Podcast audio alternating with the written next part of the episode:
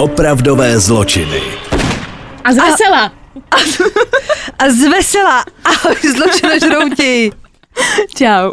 Ty z vesela. Jsi mě tady srovnala, Bára. Tak eh, další díl je tu, to jste asi poznali. Doufáme, že se nám máte dobře, že se vám daří, že jste zdraví. Slečna Barbara pije kávu. Jo? Javol. Takhle, kdo kouká, takhle, já vím, že vy, co koukáte na YouTube, vám to připadá jako, proč mě to jako vypráví, když na to čumím, ale jsou lidi, co na to třeba nečumějí a jenom poslouchají. tak vy, co uh, posloucháte, jenom tam totiž není ten dírka. Ta by měla být v tom kelímku taková ta a ta není propíchnuta. A mohli by se... Takhle, my máme Ne, my to dneska totiž musíme trošičku odlehčit, proto nevím, co máš ty, ale já to odlehču už dopředu, protože no, mám takový hnusný případ. Evidentně mám trošku, no, mě napadlo hrozně zprostý slovo. Mám prázdno v hlavě, jsem chtěla říct dneska. To mám, evidentně. No, no, tak by. hele, tak um, dobře, ty máš evidentně něco horšího než já. Nějakého většího masakristu. Mám. Tak, tak jo, tak já si ti do toho nebudu vkládat, abych to teda nějak ne, nehanila, protože dneska mám, jsem, dej mi to svorku, dneska jsem evidentně v topu s tebou, tak začni. Tak jo. Já bych chtěla ještě uh, tě poprosit, protože Bára má svého oblíbeného youtubera, nebudeme říkat jeho jméno, ale Bára mi předváděla taky jako beatbox taky a já bych tě chtěla poprosit, jestli by si to nemohla uvíst tím. Děláš prdel. ne, ne, prostě- ne, já si myslím, že by to... On to není, není to youtuber, ad jedna, ale je to rapper, parkourista, freestylista, Matrix Steel. Žije. Žije. Ne, tak dobrý, tak, tak asi pojďme na to, Nebo chceš to? Přijde že teď jsem koncentrovaná tady na nějaký mor... No dobře, jdeme na to. Já už ji nechám bejt, slibuju. No. Ale dobře, jsme v dobré náladě, doufám, že jste taky dobře naladěni, protože tohle to není nic pěkného. Eh, je to opět na vaše přání. Budeme dnes mluvit o jednom z nejznámějších amerických vrahů. Jmenuje se Albert Hamilton Fish. A má přezdívku The Greyman, neboli šedovlasý muž, takhle můžeme znát taky. Jo? E, narodil se v roce 1870 ve Washingtonu, takže dneska jdeme jako hodně do historie. A teď prosím vás, um, já tady vždycky mluvím o, jak o tom, jak vyrůstali, nějaký rodinný zázamy a podobně. Prosím vás, tady ta rodina, jako halo, co tam se všechno stalo, já jsem se tady vypsala, jo. Takže, Dva z Albertových strýců zemřeli v psychiatrické léčebně, jeden z nich trpěl náboženskou psychózou. Albertova matka zaslýchala na ulici hlasy a měla vizuální halucinace. Jeho mladší bratr zemřel na hydrocefalitid... Ještě jednou. Hydrocefalitidu, jestli se ptáte, co to je, tak je to prosím vás jedno z nejvážnějších onemocnění mozku, kdy voda postupně přemění pevný stav eh, zatekutý a způsobí trvalý změny vlastně. Že jak kdyby vlastně se ti úplně vypařil mozek v podstatě. Jakože se ti skapální mozek? No. Chápu to správně? No, já jsem tak pochopila. Uh, další bratr byl alkoholik nejvyššího stupně, jedna ze sester byla dementní a když bylo Albertovi pět let, zemřel mu otec na infarkt. Tak počkejte, tak to, že ten brácha chlastal, tak to se asi nedivíme, ne? Tak počkej, jako... Já tě miluji. No ne, tak... To je hostý, že? Tak, ne, tak, na jednu familii. Na jednu Takový familii. záhul. A vy se narodíte a jste třeba jediný normální. Tak No. co vám jako zbyde jinýho? Já znám, myslím, že to rodině nebyl nikdo normální. On, eh, jeho mamka, tak em, tím, že vlastně ten tatínek umřel na infarkt, když mu bylo pět, tak eh, musela, musela pracovat, aby uživila, uživila 12 dětí, prosím vás, 12 dětí, jo. A tím, že to nezvládala, tak ten uh, Albert se ocitl v sirotčinci. Byl často trestán ředitelkou, která ty děti byla na holej zadek a on v tom cítil obrovskou radost a vždy se snažil jako to nějak udělat, aby právě byl trestaný čo nej, co nejčastěji. Jo. A dokonce se zúčastňoval sám trestání jiných dětí. Jo.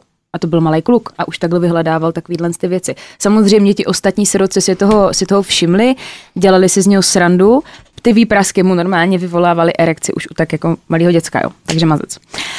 Uh, dokonce má jeden takový svůj citát, tady ten chlapík, a jeden z, něho, z jeho nejznámějších citátů je Vždycky jsem toužil způsobovat bolest druhým a chtěl jsem, aby mi oni ubližovali. Celý život jsem miloval všechno, co bolelo. Takový sadouš to byl. No, eh, každopádně jeho maminka se snažila, snažila se dobře, našla si lepší práci, což znamenalo eh, pro toho Hamiltona, že... Hamilton. On se, ale pak se mu dostane k tomu jménu. Pro toho to znamenalo, že opustil ten sirotčinec, vrátil se zpátky domů, jenže co se nestalo, když byl doma, tak lezl po stromě a ošklivě spadl z toho stromu a ten pád na něm zanechal trvalý následky a od té doby cítil závratě, bolesti hlavy, trpěl taky neodbitným koktáním, pomočoval se, spolužáci se mu samozřejmě vysmívali a někdy v téhle té době si změnil jméno. Jak jsem říkala, tak on byl Albert Hamilton Fish. A on, původně to Albert tam vůbec neměl to jméno, měl jenom to Hamilton Fish a to Alberta si vlastně změnil, protože se mu prosím vás děti smály, jakože Hemenex. Hamilton, Hemenex, takhle se mu ty děti smály. Aha. Mě by to třeba nenapadlo, ale děcka si tohle to našli, takže proto si změnil to jméno, aby se mu nesmáli. Eh, v té době ho možná taky hodně začal ovlivňovat jeho starší bratr, který byl námořník a on mu vyprávěl o takových svých jako různých dobrodružstvích, co poznal jako na těch plavbách, eh, třeba o kanibalech mu vyprávěl, jo. A ten Albert to hrozně rád poslouchal a vždycky si prej, nebo ne vždycky, ale často o tom snil, že si fakt jako zavřel oči a představoval si, jaký člověka a jak by to prostě bylo strašně super někoho sníst a podobně. Takže to si myslím, že určitě nějaký jako dopad na něho do toho budoucna jako mělo. V roce 1882, tomu bylo tenkrát 12, tak se seznámil s mladým mužem, který ho vzrušoval. Jo? Uh, vzrušoval ho tím, že mu taky vyprávěl různé jako prasácký příběhy, ten borec měl nějaký nevěstinec, takže mu vykládal ty historky od tam. Udržovali spolu homosexuální sadomasochistický vztah, upozorňuji, že mu bylo 12. Uh, eh, ten milenec toho Alberta nutil pít moč, jíst exkrementy a ten Albert se pak v roce 1890 usadil v New Yorku a stal se z něj tady mužský prostitut a víkendy trávil tím, že navštěvoval veřejné lázně nebo koupaliště, aby tam mohl sledovat malí děti. V té době No. Pardon, my jsme zapomněli říct, že byste u toho asi neměli jíst u tohle dílu. Bude to horší ještě? Já si myslím, že to dáte. Dobře. Uh, tady v tuhle dobu, když byl vlastně v tom New Yorku, tak v té době znásilnil první oběť. Eh, v roce 19, v 19, v roce 1889 tak se Fish dokonce oženil. Oženil se s mladou 19-letou slečnou, která eh, mu v průběhu manželství porodila šest dětí, takže měli děcka. To manželství se rozpadlo po 20 letech, kdy ho žena opustila kvůli jinému muži, což se nedivíme samozřejmě. Uh, Albert se ale o ten uh, rozvod nějak jako nestaral a ilegálně se oženil ještě třikrát. Podívej, my vám ho tady stejně ukážeme, ale podívejte se na to a nechápu. Opět jsme u toho, jak takový člověk si může sakra najít tolik ženských, prostě kdo ho sakra chtěl. Uh, co ale musíme říct z pohledu jako otce, tak uh, o ty děti se jako staral, vychovával je sám, protože vlastně ta matka odešla a i když měl nějaký různý finanční problémy, tak furt se snažil nějakým způsobem ty děti jako zabezpečit. Jenže, taťka na oko dobrý, jenže začal se ukájet různýma způsobama, protože fakt měl hodně masochistický choutky. A on si ukládal různý tresty, jo. Třeba se bodal trny růží do přirození, pak jedl okvětní lístky, také se, taky se třeba umišťoval rybářský háčky a jehly do různých částí těla, především do pánevní oblasti a oblasti kolem genitálí. A dokonce po jeho zatčení tak rentgen odhalil 27 háčků, z nich některé byly zapíchnuté do těla už několik let. Takže, on Takže mu evidentně ta bolest jako... Způsobovala úplně podle mě euforii totální. A co je hrozný, tak rodina tady o těch perverzních choutkách věděla, a ten jeho nejstarší syn, tak eh, dokonce, když byl jako svědčet u toho procesu pak, tak eh, říkal, že sám našel pod kuchyňskou výlevkou, tak našel po domácku vyrobený obušek, který byl ukončen vyčnívajícími hřeby a když se na něho podíval zblízka, tak zjistil, že byl celý od krve. Konfrontoval toho otce, jako hele tati, co to tady je, co s tím děláš a ten se mu samozřejmě k tomu přiznal, myslím, že nepotřebujeme vědět, kam jsi to strkal. Všichni víme. Uh, další uh, takovou úchylkou toho Fische bylo rozesílání obsesních dopisů. On si třeba vybral nějaký hm, nějaký inzerát v novinách a odpovídal na to, jo. třeba i jako různý prasárničky, různý pseudonymy si používal a podobně a představoval se třeba jako hollywoodský režisér, lidi nalákal na to, že jim něco slíbí, že jo, pak se to samozřejmě nedodrželo. Začala se za to samozřejmě, o to samozřejmě zajímat i policie. A díky těm dopisům tak byl uvězněn na 90 dní ve věznici A celkem teda byl Albert Fish v letech 1902 až 1933 zatčen osmkrát.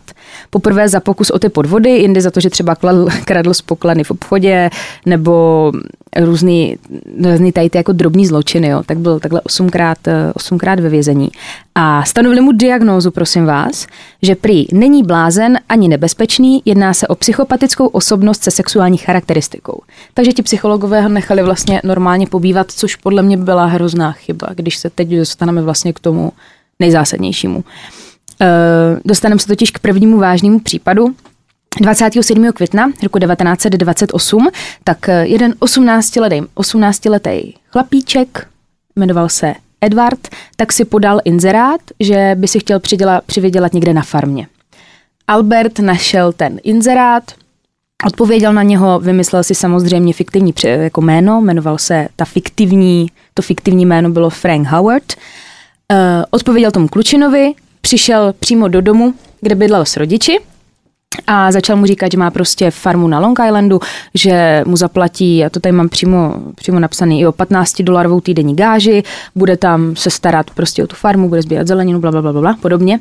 Už se tam jako domlouvali a v ten moment tam přišla Edwardova mladší sestřička. A jak on sám řekl, tak ta holčina ho hrozně uchvátila a on původně něco zamýšlel s tím klukem, ale když viděl tu holku, tak eh, změnil plány a teď prosím vás dobře poslouchejte, já to tom nepochopím. On řekl, vlastně další den měl vyzvednout toho Edu, aby jeli na tu farmu.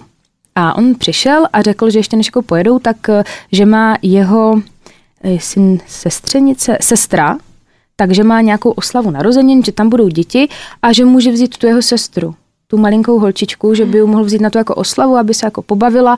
Oni ti rodiče pre jako nejdřív váhali, oni tu holčinu normálně nakonec ho jako pustili aby šla. Asi si všichni dokážeme představit, že holčičku už nikdo nikdy neviděl. Holčička už se domů nevrátila. Oni ti rodiče samozřejmě, když ji pouštěli, tak chtěli nějakou adresu. To následně zjistili, že to je vymyšlená adresa, když policie tu holčinu hledala.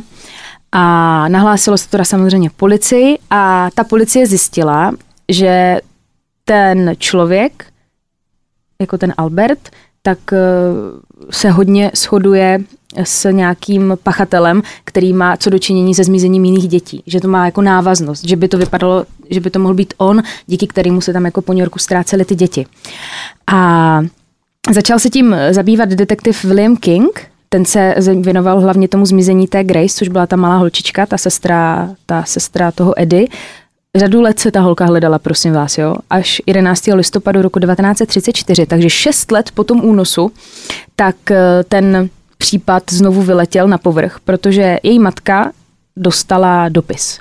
Napsal ho ten Albert, ty dopisy jsou i jako dohledatelné, můžete si je přečíst. Já jsem je nebrala, protože jsou to prostě psychopatický keci, který prostě nechci číst. To prostě ne.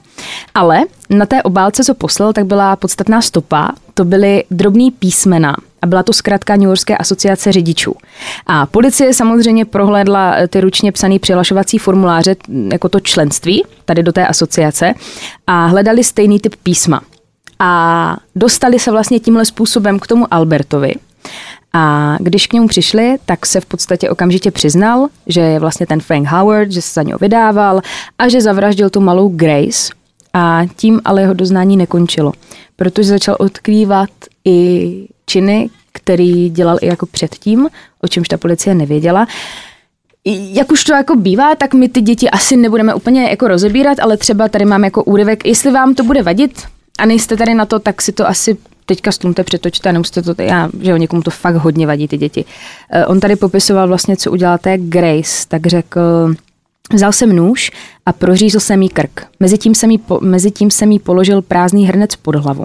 Měla dlouhé vlasy a krev se jí do nich vsákla. Zbytek vytekl do hrnce, kterého jsem se později zbavil. Potom jsem její tělo rozřezal na tři kusy. Nejdřív hlavu, pak trup, těsně nad pupkem. Druhý den po návratu do New Yorku jsem ve svém bytě napurcoval kusy těla a hodil je do hrnce s vodou. Do něhož už předtím jsem nasypal cibuli, petržel, mrkev, brambory a dochutil bujónem. Po devět dní pak jedl ty části těla. Nebyla tam jenom ta Grace, byly tam i jiný holčičky, on si je prostě vyvařil a několik dní prostě ty, ty, ty oběti jedl. A tomu svému psychiatrovi, který ho pak vyšetřoval, tak se přiznal, že to vlastně jídlo ho udržovalo ve stavu permanentního vzrušení, protože on permanentně viděl vlastně tu oběť, jak trpí. Takže si to vlastně tímhle s tím navozoval zpátky. A v tom státě New York tak byl celkově podezříván z pěti uh, zavražděných holčiček, který mohl vlastně zabít. Uh, tu poslední třeba tak byla znásilněná, pobodaná, uškrcená na střeše jednoho činžáku, já nebudu to nějak jako rozpitvávat, co přesně dělal. A ten soudce, když pak teda nastal nějaký proces s ním, tak tvrdil, že Albert Fish zabil 16 až 100 obětí s čímž souhlasil i ten detektiv, ten William King, o kterým jsem mluvila. Ale jeho psychiatr tvrdí, že je přesvědčený o tom, že počet eh, dětí a zavražděných jeho, tím jeho pacientem tak může být i několika set větší, že třeba dokonce i 400 obětí může mít, eh, může mít ten člověk na svědomí, což by vlastně Fische udělalo jako nejplodnějšího zločince všech dob. Ale to tak máme, že u každého, když se to už pak takhle nedo, ne, nedohledá. Ovšem, Dobře to skončilo, byl odsouzen k trestu smrti, Proprava byla stanovena na 16. ledna roku 1936. Jako poslední jídlo si ve věznici objednal pečené kuře, které mu přinesli vykoštěné, aby se nemohl pokusit o sebevraždu, protože předtím se už jako pokusil zabít a kolem 11. hodiny večer ho posadili na elektrický křeslo. Mě jako fascinuje, že ho ještě nechají objednat si poslední jídlo, abych mu flusla do ksichtu. Jo, no. Jako pardon, ale tak jako... Dědek je nusnej, nechutný. Nic, nebudem to asi komentovat, bylo to hrozný, bylo to hrozný. Takže už A- chápete, proč jsme byli tak veselé ze začátku. A já mám pro vás eh, Toy Box Killera. Toybox Killer. Jdeme na to. Jak se jmenoval? David Parker Ray. Tak. Narodil se v roce 1939 v Bílenu v Novém Mexiku. Kvůli rodinným problémům nemohl vyrůstat se svými rodiči a starali se o něj jeho prarodiče. U nich vyrůstal se svojí mladší sestrou. No a přestože byl teda v péči prarodičů, tak se často vydal se svým biologickým otcem, jenže ten nebyl teda úplně ideální vzor pro svého syna, protože to byl alkoholik a byl to agresor. Takže svého syna šikanoval a urážel a ponižoval a chlapec se tak uzavíral víc a víc do sebe. Ve škole ho pak spolužáci kvůli jeho zakřiknutý povaze šikanovali, nejvíc kvůli jeho ostychu při komunikaci s dívkami. Před problémy utíkal za pomocí drog a alkoholu. V té době začal jen tak pro sebe a schromažďovat obrázky znázorňující mučení. A dokonce měl i sbírku sadomasochistických fotek, který ho už v útlém věku vzrušovali. Tak to už jako je něco špatně. To je divný, no. To jsou takový ty body, že si říkáte, aha, Asi ne, hochu. po dokončení školy s podprůměrným prospěchem nastoupil do armády, kde pracoval jako mechanik a údržbář. Přestože byl k dívkám spíš ostýchavý, tak pozor, stihl se čtyřikrát oženit a rozvíst. Kecáš. Tak to jste jako ostýchavý, nebo jste ostýchavý, nebo na ženský ostýchavost jako balíte, představuji nebo. Představuji, jakože představuji. představuju. A nebo ho zbalili vony třeba. Z manželství měl dvě děti, ty teda později vyvrátili, že by na ně otec byl někdy zlý, anebo je byl. S dětmi se pak často stěhoval, až se nakonec usadil zpátky v Novém Mexiku v roce 1989. I když z té doby neexistuje moc záznamu o Rejově životě, policie předpokládá, že už v 60. letech spáchal první zločiny. Pokud papáte, dožvíkejte, je to tu zas. Je to tady. Proč to je box killer totiž? No. Pro svoje úchylky si plně vybavil karavan. Ten odhlučnil, ve středu toho karavanu stálo gynekologický křeslo. A k němu přivazoval svoje oběti, na stěnách pak visely spousty mučících pomůcek. Kleště, řetězy, lana, nože. To je ty blávek z Při pouhém pohledu na fotku místa, kde prováděl své zvrhlé činy člověka mrazí. A já jsem oh! fotografii. Počkejte, vy, vy, co posloucháte, musíte uh, googlit a vy, co neposloucháte a koukáte, tak se můžete koukat. Počkejte, já vám to ukážu. Já doufám, že to je vidět. Je, jo, myslím, že... vidět? Počkej. Uh, trošku jsem. Tak. Tak to je No. nechutný. No hele, jako ve finále, když budete googlit, tak to najdete těch fotek je jako spousta. Není to úplně jako secret. Um, Svoje oběti unášel na parkovištích, kde například předstíral, že je policista v civilu. Několik žen, které se živily jako prostitutky, pak v uvozovkách zatknul přímo na ulici, aby je pak odvezl ke svému karavanu. Stejně tak se Rejovi povedlo unést 22-letou prostitutku Cynthia Vigil. To jako falešný policista zatknul za prostituci na ulici, posadil na zadní sedačku svého auta a odvezl ji ke svému karavanu. Cynthia brzy pochopila, do jak velkého problému se dostala. Tak na druhou stranu, když jste prostitutka, přijde někdo, kdo si myslíte, že je polda, tak mu asi neřeknete, že s ním nepůjdete, že jo? To je prostě... Já bych šla, jako, to je jako těžký, věřila no. bych tomu, no. Uh, jaký Ray sám prozradil, nazývá svůj karavan jako box s hračkami. Jo, proto to proto Toy Box a proto Toy Box Killer. Když jí spoutal na ginekologické křeslo, pustil jí nahrávku, na které jí vysvětlil, co všechno jí čeká. Měla to i s úvodem. Dopodrobna jí popsal, že ji znásilní a bude ji mučit. Na nahrávce ji nazýval jeho služkou a sám sebe jejím pánem. Teď si představte, že tam jako jste, jste připoutaný. A posloucháš Tohle tady tohle. posloucháte a víte, že se to prostě stane. To je... A no, no hrozný. Uh, když s ním mluvil, prý měla pocit, že tohle určitě nedělá poprvé. Dokonce jí řekl, že už nikdy neuvidí svoji rodinu. Zavřená v karavanu pak byla celé tři dny, dokud Ray nemusel odejít do práce. Podařilo se jí odemknout pouta klíčemi, které v karavanu zapomněla Rayova pomocnice Handy. Měl pomocnici, jo. Při útěku hmm. si ji ale Handy všimla a začala za ní utíkat. Nakonec Cynthia doběhla a bodla ji do krku sekáčkem na led. Cynthia, ale to je taky ten asi, jak ti popadne ten adrenalin. Tak Cynthia z posledních sil utíkala dál, až doběhla k nedalekému yes. mobilnímu domu a zatloukla na dveře. Naštěstí jeho majitelé byli doma. A Cynthia, která byla úplně nahá, neměla na sobě nic než obojek, řetěz a to vedlo k tomu obojku, ty řetězy. A odvezli ji na policejní stanici. Takže ta holka jako přežila. Jo. I když Ale měla sekáček to, no, na prostě po třech dnech Policie pak zatkla Reje i Hendy.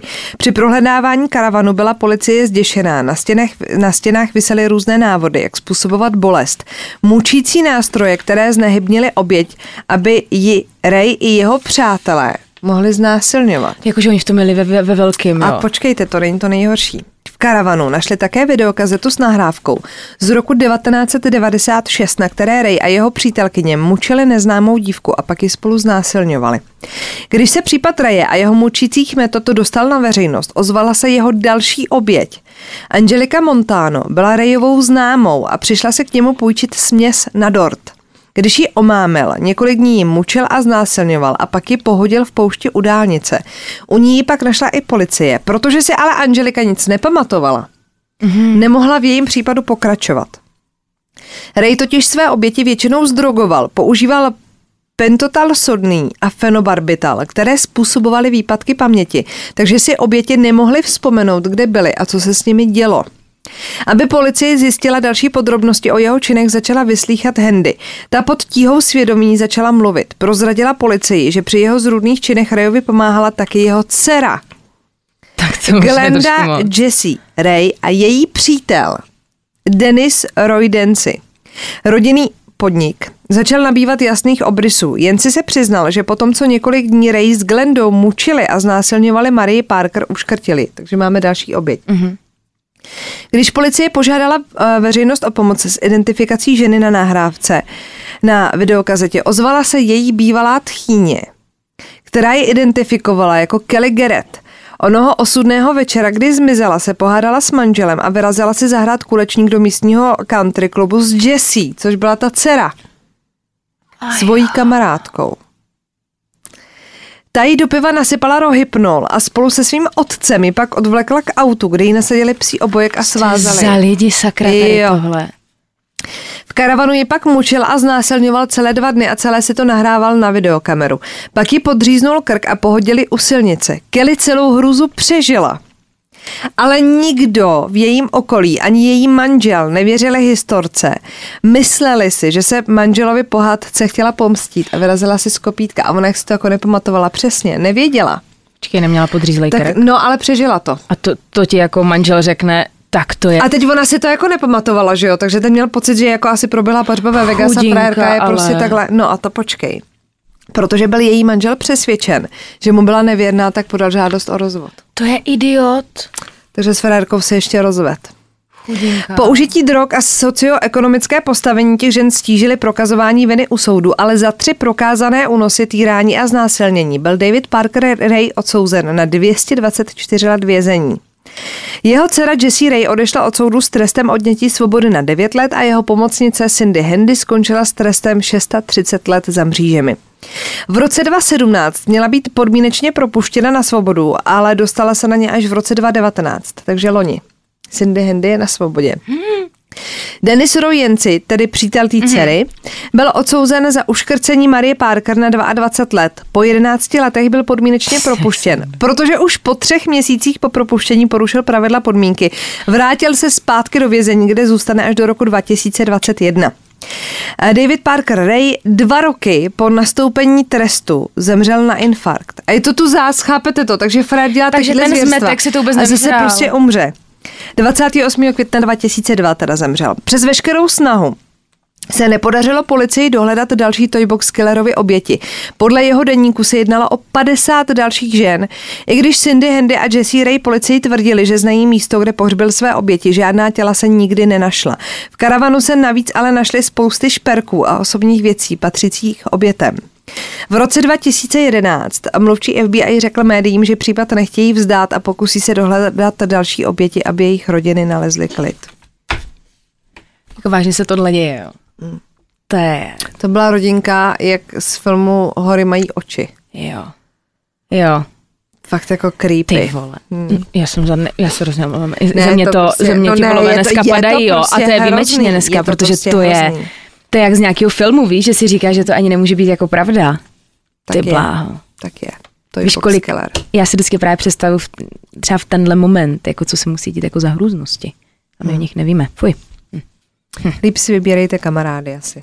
A manžele. Ten manžel mě teda dostal do No varu. tak promiň, Mě jako žlučí, to ti povím. Frérku nejdou někde v poušti u silnice a Potřesnu on, tím "O, tak ty krkem." a já ti nevěřím. Tak čau. To je dobrá kolba. Doufám, že schoří v pekle. Taky doufám. Tak. Zmetek. Mějte se nám krásně, zůstaňte na svobodě, zůstaňte na životy, to znáte. Tak ahoj. Pa, pa, pa.